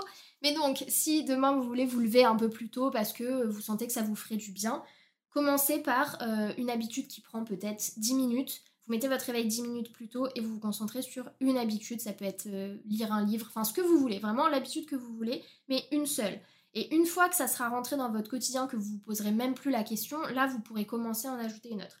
Mais ça peut être aussi par rapport euh, à votre changement alimentaire. Ça c'est un truc moi sur lequel j'ai beaucoup accompagné. Sur des personnes qui me disent par exemple, voilà, euh, j'aimerais bien mettre en place une fois par semaine un repas végétarien par exemple. Mais bah soit je sais jamais quoi faire, c'est pas vrai. On ne sait pas jamais quoi faire parce qu'on a tous enregistré des recettes sur euh, Pinterest, Instagram et tout, donc on sait. Vrai. On sait quoi faire. Mais on le fait pas. Et donc là, euh, moi, ce que je donne comme conseil, c'est déjà de commencer par ajouter, enfin par cuisiner un ingrédient qu'on n'a pas l'habitude de cuisiner. Parce que si vous passez d'une alimentation euh, où vous mangez quasiment en gros que du, du, steak et des pâtes, et que vous vous dites, ouais, demain je vais me faire un dalle de lentilles corail patate douce vous cuisinez jamais de lentilles corail, vous cuisinez jamais de patates douces, vous cuisinez jamais de dalles, en fait vous ne cuisinez jamais rien qui ressemble à ça, ben ça va vous demander l'effort d'acheter des trucs que vous n'avez pas l'habitude d'acheter, de préparer comme vous n'avez pas l'habitude de préparer, de cuire comme vous n'avez pas l'habitude de cuire, etc. Donc mine de rien, ça fait beaucoup d'étapes, ça peut paraître bête, mais pour votre cerveau, ça fait beaucoup de changements d'un coup. Alors que si vous vous dites, eh ben ok, euh, la prochaine fois que je fais mon steak avec mes pâtes, euh, je me fais aussi une poêlée de patates douces, ben déjà vous allez commencer à cuisiner des patates douces. Donc ça fait un ingrédient en moins. Et vous faites ça au fur et à mesure. Et voilà, et ça c'est la façon dont on peut prendre une seule habitude à la fois, ça passe vraiment partout. Hein. là, j'ai que ça qui me vient en tête, mais c'est applicable même euh, dans l'entrepreneuriat. Euh, là, j'ai pas d'idée, mais j'imagine que toi, dans la com, c'est pareil. Peut-être quelqu'un qui démarre sur Instagram et qui a pas du tout l'habitude d'utiliser, tu vas pas lui dire de suite, alors tu fais des réels, des carousels, des stories. Euh. oui, non, non, c'est sûr. Oui, il faut y aller étape par étape, prendre conscience de, bah, de, de l'existant, en fait, et derrière apporter des choses petit à petit euh, pour que ça, ça soit fluide en fait après. Exactement. Ok, cool. Euh, du coup, autre question. Alors, c'est une question, je, je sais pas si vraiment. Euh, enfin, bon, tu vas voir. si je peux pas répondre, je te dirais appelle à un ami. si, si, tu pourras répondre, mais je veux dire, je, je sais pas. justement, elle est intéressante la question. comment en fait, on est-ce qu'on, comment est-ce qu'on peut savoir ce qui nous convient vraiment En fait, et comment on peut savoir en fait que c'est ce truc-là qui peut changer en fait euh, notre fonctionnement? Ok, tu veux dire si jamais tu te rends compte par exemple qu'il y a des choses où tu te sens pas bien, mais tu veux savoir la cause en fait laquelle c'est? Voilà, c'est ça. Et du coup, euh, savoir euh, bah, comment y remédier et comment être sûr que ce truc-là, pour y remédier, c'est le bon truc. Alors, je n'ai pas de formule magique, mais c'est l'expérimentation. C'est quoi Franchement, je vais faire le parallèle avec ce que vous faites avec Let's Go Yobbies. J'imagine que c'est pareil. Si tu vois quelqu'un qui a un compte Instagram qui décolle pas, J'imagine que oui, vous allez dire ça peut être dû à ça, ça, ça, mais peut-être que du premier coup, vous n'allez pas trouver le truc exactement qui fait que ça marche pas et vous allez expérimenter mm. et vous allez essayer, vous allez améliorer au fur et à mesure. Là, c'est pareil. Alors, il y a des pistes. Euh, si on parle de l'hygiène de vie, tout ce que j'ai dit euh, avant, le fait de, alors, de bouger, de faire du sport, c'est pas la même chose. Il faut oublier que la sédentarité et l'activité physique, c'est deux choses différentes, donc il faut faire les deux. le fait de bouger, de faire du sport, de euh, manger des produits qui soient bruts, de bien dormir. Enfin, en fait, à partir du moment déjà on revoit les bases qu'on connaît un peu tous, et je parle pas de manger 5 fruits et légumes par jour, parce que ça, ça ne veut rien dire, mais déjà, à partir de là, on peut avoir des indices. Ensuite, si jamais on considère qu'on a une hygiène de vie, on se dit franchement, euh, j'ai l'impression que ben, je fais ce qu'il faut, etc. Et pour autant, je me sens pas bien. Tout ne vient pas de l'hygiène de vie. C'est-à-dire que quelqu'un, par exemple, qui fait euh, un burn-out, ben, il a beau avoir une hygiène de vie euh, au top, s'il est dans un environnement toxique, bah oui, peut-être qu'il va moins vite aller vers le burn-out ou qu'il va s'en sortir plus rapidement, mais ça n'empêche que bah, la cause, elle est ailleurs. Donc, moi, s'il y a quelqu'un qui se sent pas bien, il y a s'observer, faire des expérimentations et ensuite se faire accompagner. Forcément, je pense que c'est comme pour tout, c'est la façon la plus simple ensuite de détecter euh, les problématiques. C'est comme vous sur les problématiques de communication. Bah, si on se fait accompagner, c'est sûr que ça va aller plus vite de trouver ce qui cloche. Oui, ok. Ok, ouais, ouais, non, je comprends. Et finalement, ouais, c'est vraiment. Euh, en fait, c'est tester et apprendre, mm. quoi. J'ai pas de. Oui, on peut après. Après, ça peut se faire sous plusieurs formes. C'est-à-dire que si quelqu'un est à l'aise avec le fait de traquer, donc d'avoir un journal où tous les jours il se dit euh, bah voilà, voilà comment ma journée s'est déroulée, voilà comment je me suis sentie, et ensuite de faire le parallèle pour voir où ça bloque. Donc ça peut être ça, ça peut prendre en fait toutes les formes avec lesquelles vous êtes le plus à l'aise, mais déjà à partir du moment où vous remarquez qu'il y a un truc qui va pas, ben éliminez déjà tous les facteurs euh, exogènes, donc c'est-à-dire euh, tout ce qui est peut-être le fait d'avoir voilà, des problèmes dans votre couple. Euh, peut-être en fait, voilà, ça, peut venir aussi de quelque chose d'extérieur. Tout n'est pas dû à la façon dont on mange et dont on bouge.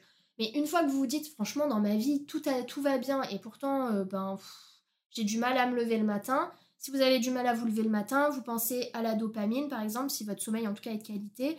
Et là, vous regardez, ok, comment est mon petit déjeuner? Est-ce que je m'expose assez au soleil? Est-ce que je bouge assez? Et après, si vous voyez que ben, vous avez l'impression que tout est ok, faut pas hésiter à consulter. Si vraiment on ne se sent pas bien, euh, en parler, consulter un médecin, un psychologue. Euh, voilà. Après, moi, je je je considère pas que parce qu'on a une bonne hygiène de vie, ça veut dire que rien ne peut nous arriver.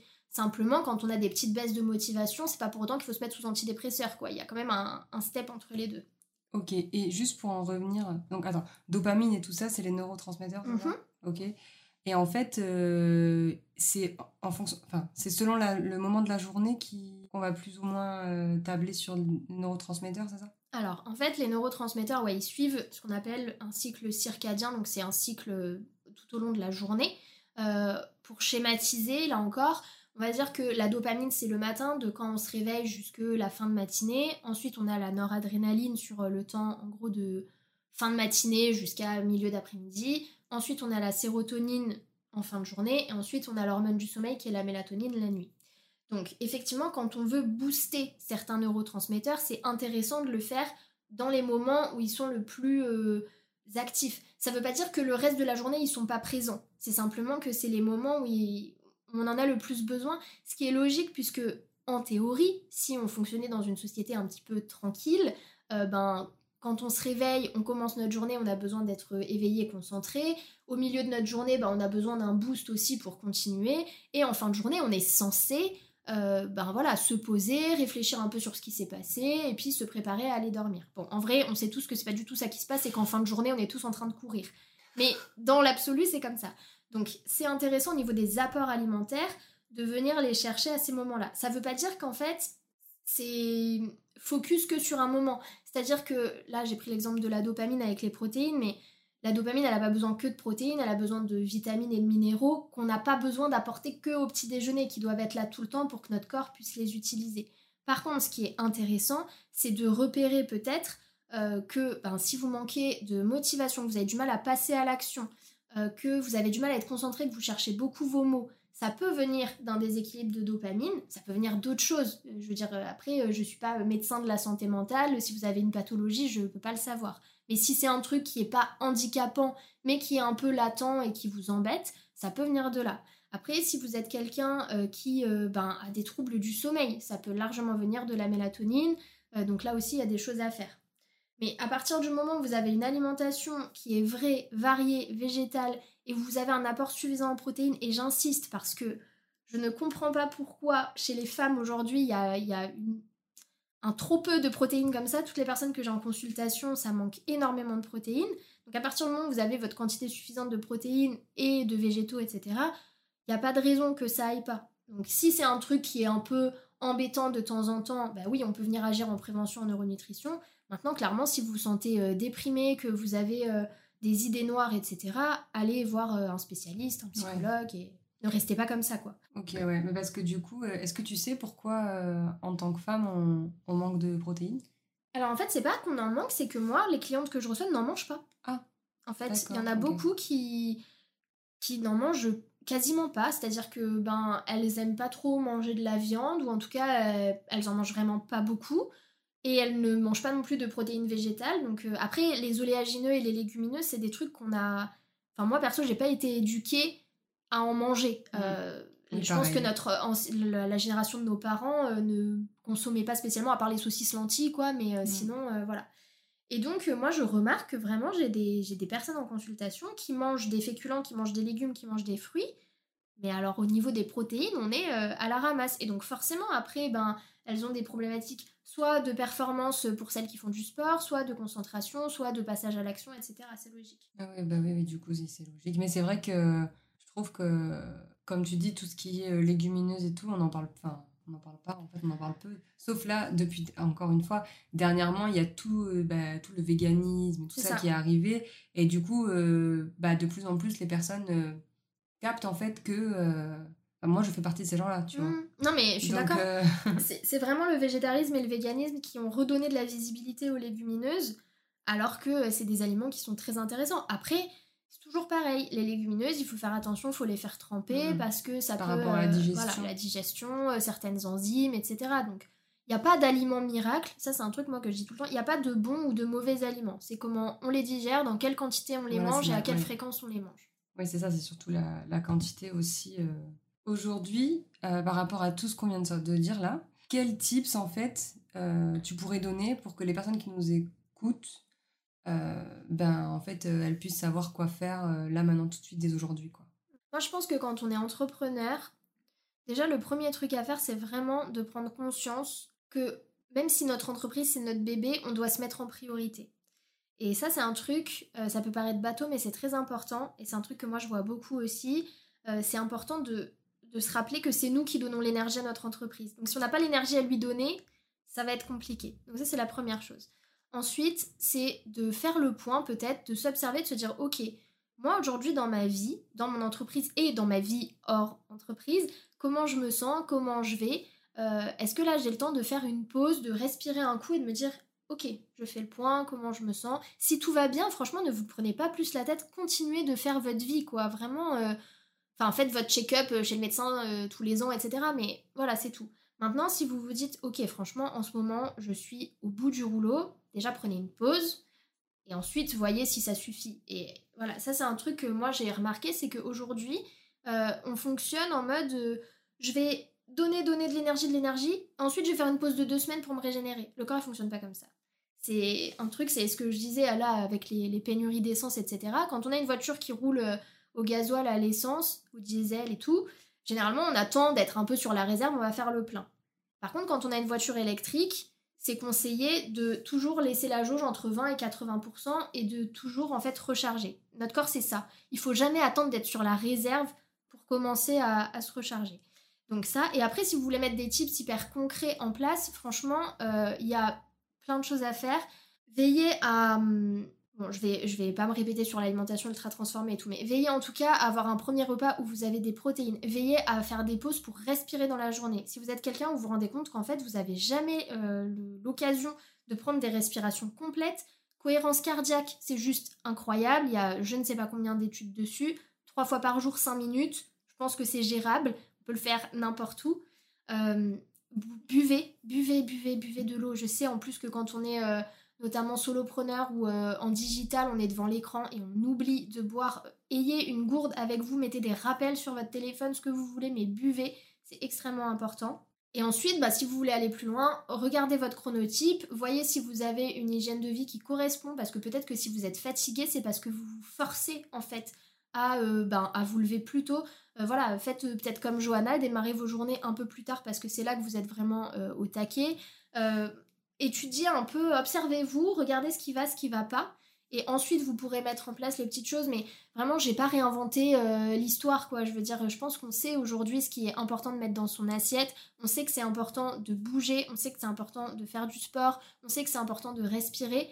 Par contre, ce qui est difficile souvent, c'est de le faire. Entre le savoir et le faire, il y a un gap. Et là, bah, vous pouvez utiliser les conseils que je donnais tout à l'heure ou vous faire accompagner, encore une fois, que ce soit par moi, par un coach de. Il y a des coachs maintenant en respiration. Enfin, il y a plein de choses qui existent. Mais Ah, n'hésitez pas, ou alors motivez-vous à plusieurs aussi. Planifiez-vous des sessions, euh, peut-être d'une demi-heure, deux fois par semaine pour euh, faire ce que vous voulez, euh, peu importe. Mais, euh, Non, mais oui, c'est sûr. Après, c'est vrai qu'il faut, il faut trouver la motivation, on Mm. va dire. Mais, euh, mais non, non, c'est cool, franchement. euh, je pense que là, euh, là on n'a on a plus de raison de. Bah, il y a toujours des raisons, mais la motivation, c'est vraiment la première question, c'est pourquoi tu le fais. À partir du moment où tu te dis, ok, euh, ben ouais, j'ai envie de pouvoir donner le max dans mon entreprise et je me rends compte que là, ben il y a des clients, je suis obligée de les retarder parce que je suis tout le temps crevée. Je pense que c'est une motivation suffisante pour un entrepreneur pour euh, passer à l'action et se faire du bien et prendre soin de Ouais, mais c'est vrai que en fait, c'est hyper paradoxal l'entrepreneuriat parce que à la base, on, on se lance dans l'entrepreneuriat parce qu'on veut être libre, on veut euh, bah, prendre le temps pour nous, nanana, mais au Mm. final, on se retrouve dans un truc, euh, un cercle infernal qui fait qu'au final, bah, on prend plus le temps pour nous et, euh, et en fait, c'est que notre business. Ouais. Et en fait, parfois, on en oublie que notre business, c'est nous en fait, Mm. ce que tu disais tout à l'heure. Mm.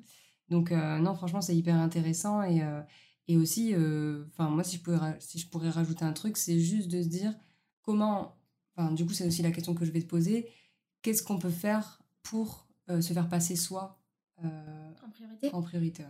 Alors, il y a un truc que tout le monde a et que je sais que plein de coachs en, en organisation euh, en parlent tout le temps, mais clairement, en fait, c'est l'agenda. C'est-à-dire que mettez-vous une demi-heure, je ne sais pas ce que vous voulez comme durée dans votre agenda, à la fréquence que vous voulez, où vous bloquez et où, genre, vous ne pouvez pas mettre un rendez-vous à cette heure-là. Vous ne l'utilisez pas pour faire votre lessive, pour euh, préparer les menus de la semaine ou quoi, c'est juste pour vous et vous choisissez ce que vous mettez dedans. Ça peut être effectivement de faire une séance de yoga, de sport, mais ça peut être de ne rien faire, de juste vous reposer, de faire une sieste. Moi, j'avais une consultation avec une jeune maman euh, qui a deux enfants et qui là était sur la fin de son congé mat et qui ne s'en sortait pas. Et il y avait la nounou qui, euh, qui allait reprendre deux jours par semaine.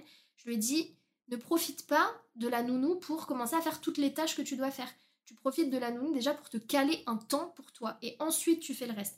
Et ça, c'est un truc qui est hyper important, c'est quand on fait euh, nos fameuses to-do. Alors, je sais pas sur comment vous les faites, si vous faites des to-do ou comment vous organisez, mais le premier truc à mettre, après les, vraiment les deadlines clients, etc., mais c'est prendre soin de soi. Ça doit jamais être à la fin, ça doit jamais être bon, bah si j'ai le temps, je. Non, c'est pas si j'ai le temps, je. Ça doit passer avant. euh, ben euh, peut-être les trois factures euh, que vous n'avez pas faites sur votre compta qui sont en retard. Ça doit passer avant la machine qui est pas dépendue depuis deux jours, et ben tant pis, elle attendra un troisième jour. Mais c'est important de hiérarchiser. Et comment, vous, en fait, à partir du moment où on, on se considère qu'on s'accorde moins de valeur qu'à tout le reste, ben forcément, on va, on va rien pouvoir faire parce que si on considère qu'on est moins important que, euh, je sais pas moi, que des, des courses qui sont pas faites ou que euh, un, un visuel qu'on voulait un peu modifier, etc., ben c'est pas possible il faut qu'on s'accorde la même valeur qu'on accorde à notre entreprise. Sinon, c'est pas du tout cohérent, ça va pas marcher. Je me reconnais énormément en ce que tu dis. Bah voilà, tu vas pouvoir prendre ton agenda et te marquer une demi-heure. Regarde, en plus, regarde, toi, t'as l'exemple, t'as ton chat là qui est sur toi. Tu crois que elle, elle en a quelque chose à carrer de, de si ses jouets pour chat ils sont rangés ou pas? Non, elle Elle, kiffe sa vie. Elle, elle dort, elle à la toilette et elle mange. Voilà. Et elle attend les câlins aussi. Non, mais oui, c'est sûr. Non, mais oui, mais c'est hyper un- un- important et, et, et je pense que dans un premier temps, en tout cas, moi, le premier truc que je vais faire sur 2023 quand je vais, euh, quand je vais organiser mon année, c'est de me dire combien je veux de vacances. Mm. Combien Ouais. je veux de vacances. C'est Justine qui m'a parlé de ça. Vrai.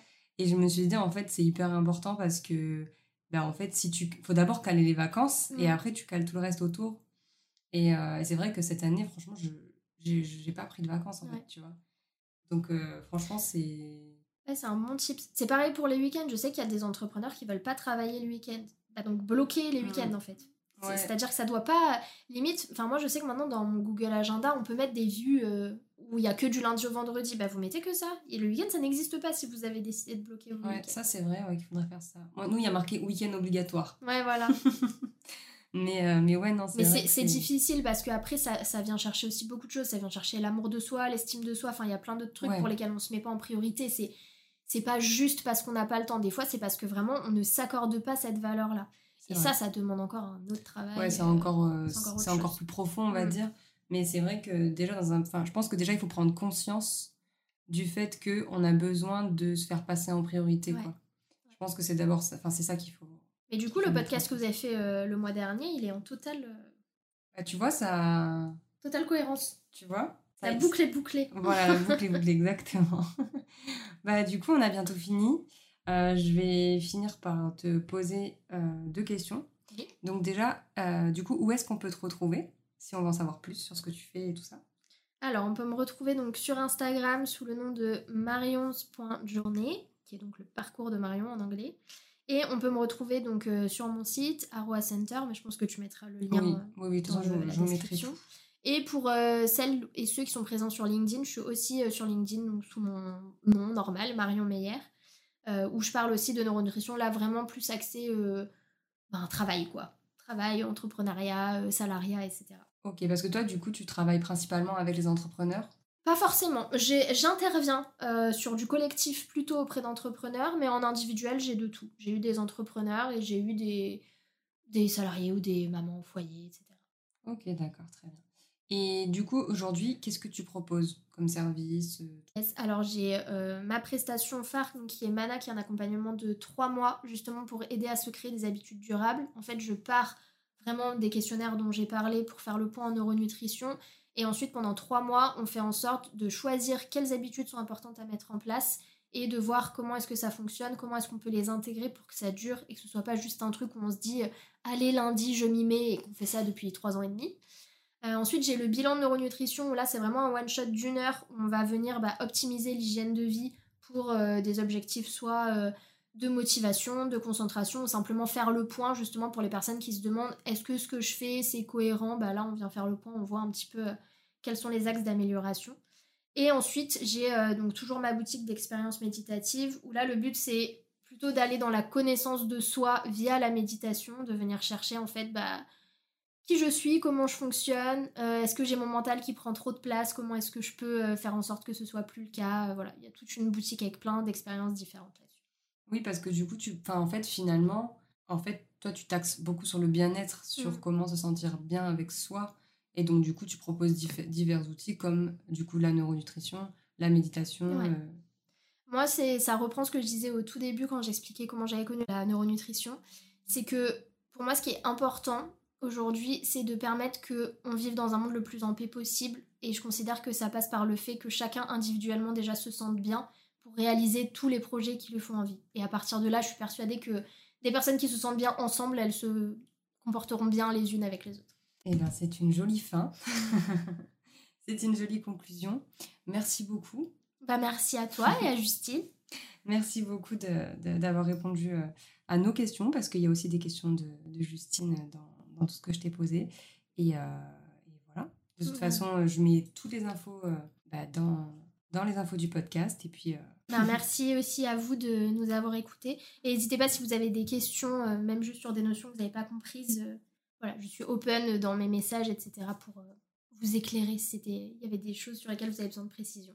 oui, oui, n'hé- n'hésitez pas, parce que je sais qu'il y a des choses sur lesquelles on est passé peut-être rapidement. S'il y a des points sur lesquels voilà, vous, vous vous vous êtes dit, euh, j'ai pas compris, n'hésitez pas à, à contacter Marion.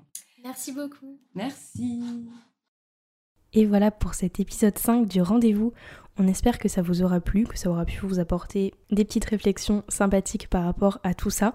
Et surtout, si cette discussion vous a plu et si l'expertise de Marion vous a plu, on vous invite vraiment à nous rejoindre dans l'atelier du 1er avril à Cagnes-sur-Mer pour faire le bilan de son premier trimestre et prendre des habitudes saines et durables. Pendant 4 heures, encore une fois, on va se retrouver tous ensemble au Corner, un café à Cagnes-sur-Mer, pour créer du lien, réseauter, euh, se rebooster et puis se fixer de bonnes habitudes pour la suite de l'année. Comme d'habitude, si cet épisode vous a plu, n'hésitez pas à nous laisser un petit commentaire sur votre plateforme d'écoute préférée ou bien tout simplement à partager l'épisode. Merci d'avoir écouté jusqu'ici, à très vite pour un prochain rendez-vous et surtout, prenez soin de vous. Bye